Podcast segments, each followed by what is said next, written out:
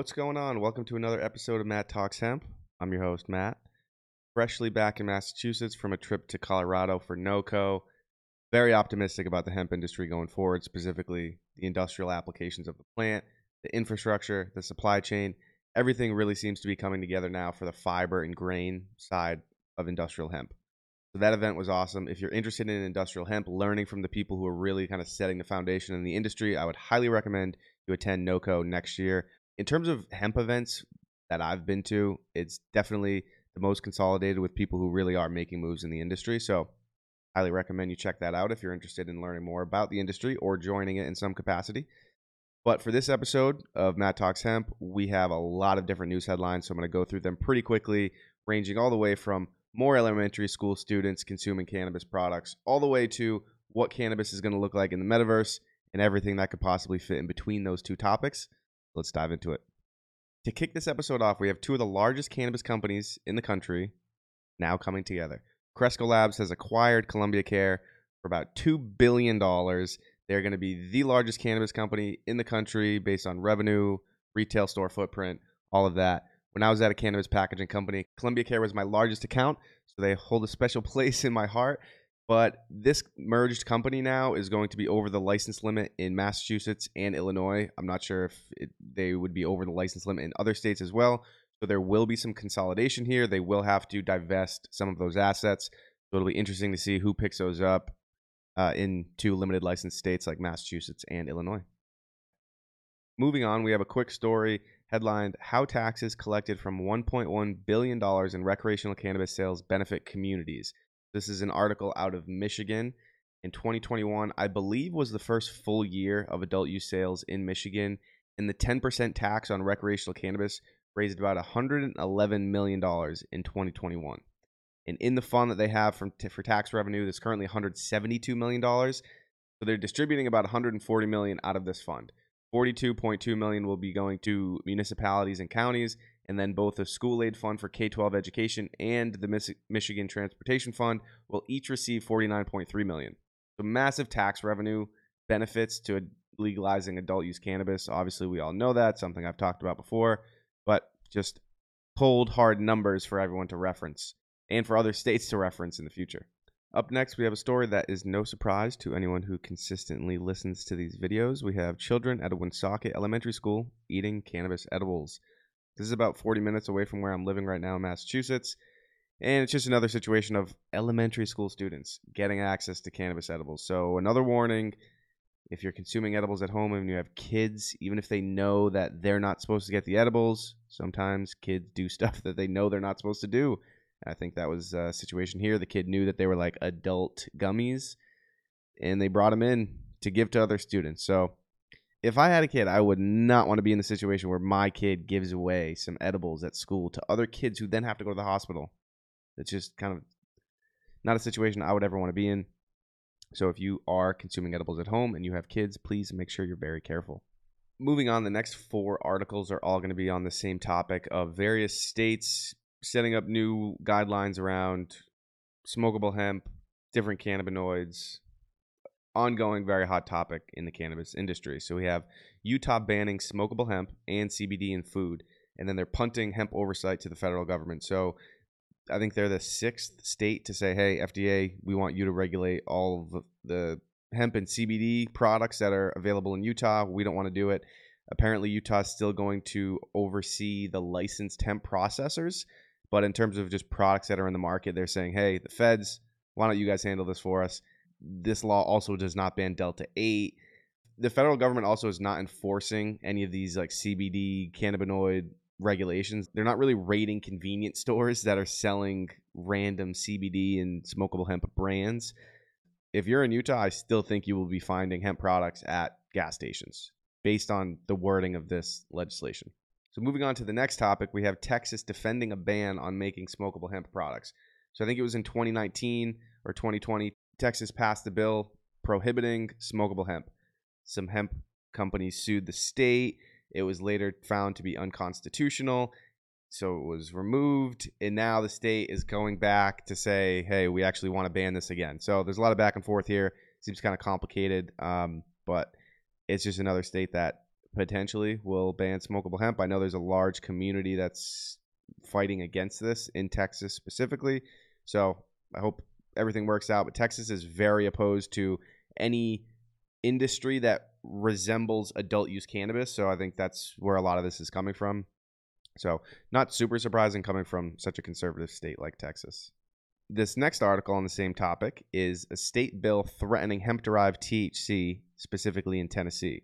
And so I read through this article, and it seems like a pretty big hole in this bill that's being reviewed currently. So it says that it would ban the sale or possession of such products that have a THC concentration of more than 0.3% on a dry weight basis, which is already the federal legal limit for such products. So essentially, this is saying in the Farm Bill, it only talks about Delta 9. This bill is talking about any cannabinoid. But the whole problem is that they're keeping the dry weight basis. So if you have a, a brownie and it's really heavy, a couple milligrams of THC is not going to be 0.3%. So you can get like 10, 20 milligrams in this brownie, and it's going to be less than 0.3% THC. It they need to get away from this dry weight basis thing. It needs to be total cannabinoid content in a product. And moving on to the next topic, is Virginia doing something very similar to what Tennessee is trying to do, but they're doing it a little bit more intelligently. Senate Bill 591, which is actually heading to the governor's desk to be signed, is going to permit only the state's licensed cannabis retailers to sell products containing more than 0.3% or 0.25 milligrams of THC per serving, as well as products containing more than 1 milligram of THC per package. If states actually want to eliminate all these minor cannabinoids that are becoming very popular very quickly, it needs to be with this type of wording. It needs to be total THC per package, not percentage weight of THC, because that's not going to work because you can make a heavy edible with 20 milligrams of THC in it. So, just these four states Utah, Texas, Tennessee, Virginia they're not the only states that are actively trying to figure out how to regulate the minor cannabinoid market that's just exploded in the past couple months. But these are some of the um, just headlines from this week. Like every week, these states are trying to figure this out. So we'll see how this all goes. I'll, to a certain extent, keep everyone posted on what's going on in these different states. All right, we have just two more articles about regulatory updates before getting into some industrial hemp focused and cultural news.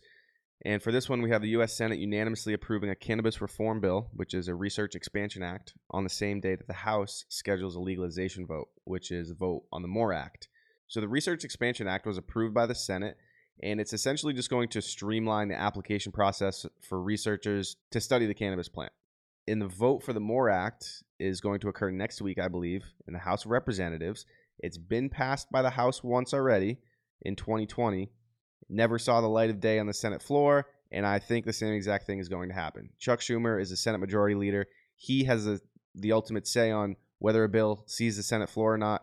He's been talking for months about a cannabis legalization bill that he wants to introduce. So, if he has his own bill he wants to introduce, why would he pass a different one? One weird thing about the MORE Act, it stands for the Marijuana Opportunity for Reinvestment and Expungement Act. There's a lot of different aspects of the bill that uh, maybe I'll make a video about in the future, but one aspect of it, the last time I researched the MORE Act, there was a piece of the bill that said all statutory references of marijuana are to be switched to the term cannabis. But the bill itself is called the Marijuana Opportunity for Reinvestment and Expungement. Why don't we just call it the CORE Act? The Cannabis Opportunities for Reinvestment and Expungement. What do you think? I think it's a better idea, but who am I, you know? And then for this next article, we're just going to highlight the hypocrisy of the United States. So the article is headlined Bipartisan Resolution Instructs U.S. to Influence Cannabis Descheduling from UN Treaty. Nancy Mace, the individual who introduced possibly the most progressive cannabis reform bill that has been introduced in history, the States Reform Act, she says many countries would deschedule cannabis and reeval- and reevaluate how cannabis is classified if the UN did so. Meanwhile, in 2020, the UN voted to remove cannabis from Schedule 4, which will, which is the, the harshest schedule under the UN. While in the United States, cannabis is still Schedule 1, the, the harshest schedule here in the US. So I don't understand why we have politicians in the US when they understand that the UN has a more progressive stance on cannabis than specifically just the US does they're asking them to go even further and just deschedule the plant while it's still Schedule 1 here in the United States. So let's focus on descheduling in the United States first before we start virtue signaling to all other countries uh, to treat the plant the same way that we do. Kind of backwards, uh, like order of operations here, if you ask me. Moving on to the industrial hemp focused news for today's episode, we have International Hemp partnering with Heartland to develop America's industrial hemp supply chain. So, International Hemp is a global leader in the production and distribution of certified industrial hemp seed, and Heartland is a company out of Michigan that we've discussed in the past that makes basically they make engineered hemp additives for plastic and biocomposite and stuff like that. International Hemp is going to provide Heartland with enough seed to grow at least 5,000 acres of industrial hemp. One of the major things I took away from NOCO is that there's about to be a lot more hemp grown specifically for fiber and grain this coming year. And, you know, we won't really know the impact of this until after the harvest and to see actually what people harvest. But uh, regardless, Heartland planning to plant 5,000 acres for industrial applications. Great to see. Sticking on the topic of industrial hemp, we have Missouri awarding grants to four hemp fiber processors. So the maximum award was up to $200,000, and then they required a 25% cash match by the recipient. But we have four companies Midwest Natural Fiber, Tiger Fiber, Hemp Solutions, and Rockwater, all receiving grants. So this is incredible because the whole purpose of this was to expand the fiber processing capacity in their state. And the industrial hemp markets are going to flourish in states that do things like this and welcome the market and help catalyze the growth of the market in their specific state. So, love to see this from Missouri. I was only familiar with Tiger Fiber on this list of companies. So, I think these four groups are at different stages in the process, but I know Tiger Fiber has a line already installed and they're able to decorticate. I don't know the capacity of it right now, and I don't know where these other three companies are at in the process of getting their uh, facilities set up. But regardless, love seeing state investment into developing the market in their in their own state. And speaking of funds being allocated to help the industry forward, we have a private and public partnership that has raised $2.5 million to go towards research around industrial hemp. And the initial research priorities are going to include breeding and genetics, hemp production systems, pest and disease management, novel product development and engineering, and workforce training. So I think this is going to occur in uh, various different universities across the country. I know NC State, North Carolina, uh, is going to do a lot of this research.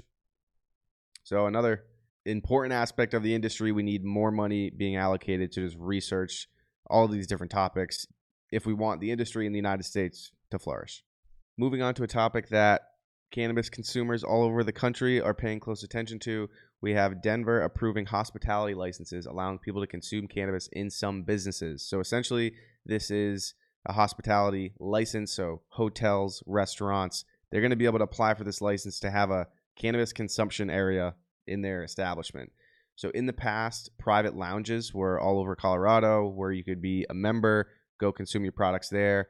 It's actually a similar thing in Massachusetts, and I'm sure in every legal market there's private lounges because the state entities who govern cannabis markets social consumption is typically pretty low on the list when they're getting the industry set up. So people take advantage of that by establishing private clubs. A rule last year actually prohibited all those private clubs until they could get this legislation figured out. So they just approved the first license this month. So this stuff should start opening in Colorado soon, and I'm sure you'll start seeing them pop up all over the place. And then on that same topic, we have Michigan's first ever cannabis consumption lounge approved in Hazel Park. So I'm not sure when this is going to open, but Hotbox Social is in Hazel Park, and it's a gathering space for meetings, special events where cannabis can be consumed in a safe and legal environment. So Michigan's moving forward. Massachusetts is talking about what the regulations are going to look like for lounges. Nevada is doing the same. So just as you see bars all over the place, the next 10 years, I think we're going to see a rapid expansion of public consumption cannabis lounges. All right, moving on. This is the second to last article of today's episode. And who would have thought that I would ever reference a news media outlet called E Wrestling News for a cannabis related show? But anyway, we have Ric Flair, the nature boy, teaming up with Mike Tyson for new cannabis line. So Tyson 2.0 apparently acquired a majority stake of Ric Flair Drip, and their goal is launching a second celebrity cannabis line in its portfolio to further their house of brands. And so Ric Flair, the Nature Boy, limousine riding, jet flying, kiss stealing, wheeling dealing, nature boy, woo, is gonna have some of his own cannabis edibles. Yeah, so Ric Flair is a icon when it comes to professional wrestling. It'll be interesting to see the brands that they come up with because obviously the team at Tyson 2.0, it's a solid team creating these brands. So uh, I'm looking forward to seeing some Ric Flair cannabis products for sure. And last but not least, we have Secret Sesh LA to launch cannabis powered NFT collection and metaverse community. So, Secret Sesh is Southern California's original licensed private cannabis event producer, and they're going to create their own community around an NFT project. This seems to be similar to what Crypto Cannabis Club is doing, where they're partnering with real life cannabis brands. I mean, Crypto Cannabis Club is partnering with Old Pal and a bunch of other companies as well. These are major cannabis brands that these NFT projects are partnering with. And so Secret Sesh is saying already that um, Moxie is going to be one of the brands that they partnered with. I'm not super familiar with the industry in California, but Moxie is a brand that I'm familiar with. They're not only in California. This is a large multi-state brand um, that has a lot of brand recognition. So it's a pretty big partnership to announce out of the gate. Uh, another company they partnered with is Green Wolf. I'm not familiar with them. Access to specific products in the real world based on your affiliation in the metaverse is something that we're starting to see. Like if you're a part of a community, whether it be an NFT or anything else, they're providing legitimate utility to cannabis consumers in the way of uh, special products that are only for them or discounts to products and things like that. So this is definitely not going to stop this trend of cannabis Web3 NFT projects. Um, so I'll continue to just quickly shine a light on them. I don't really know anything about this project. So this is not telling you to go check this out and, and buy one of these things. But if you are into NFTs and cannabis and you live in California, seems like you should at least do some research into Secret Sesh, into Crypto Cannabis Club. See if uh, you might be able to get some legitimate benefit from it. All right, that's that. That was a long episode. I wanted to make it a little quicker than that, but when I get talking, sometimes I just can't summarize everything I want to say into just 20 seconds. I need to expand a little bit. But thank you for sticking around. And if you're still watching, I appreciate you. I appreciate everyone who is consuming this content. Greatly appreciate feedback as well. If anyone has any input, um, if you want to learn a little bit about hemp building, check this video out. And if you want to just listen to the last week's news, check this video out. Until next time, see you later.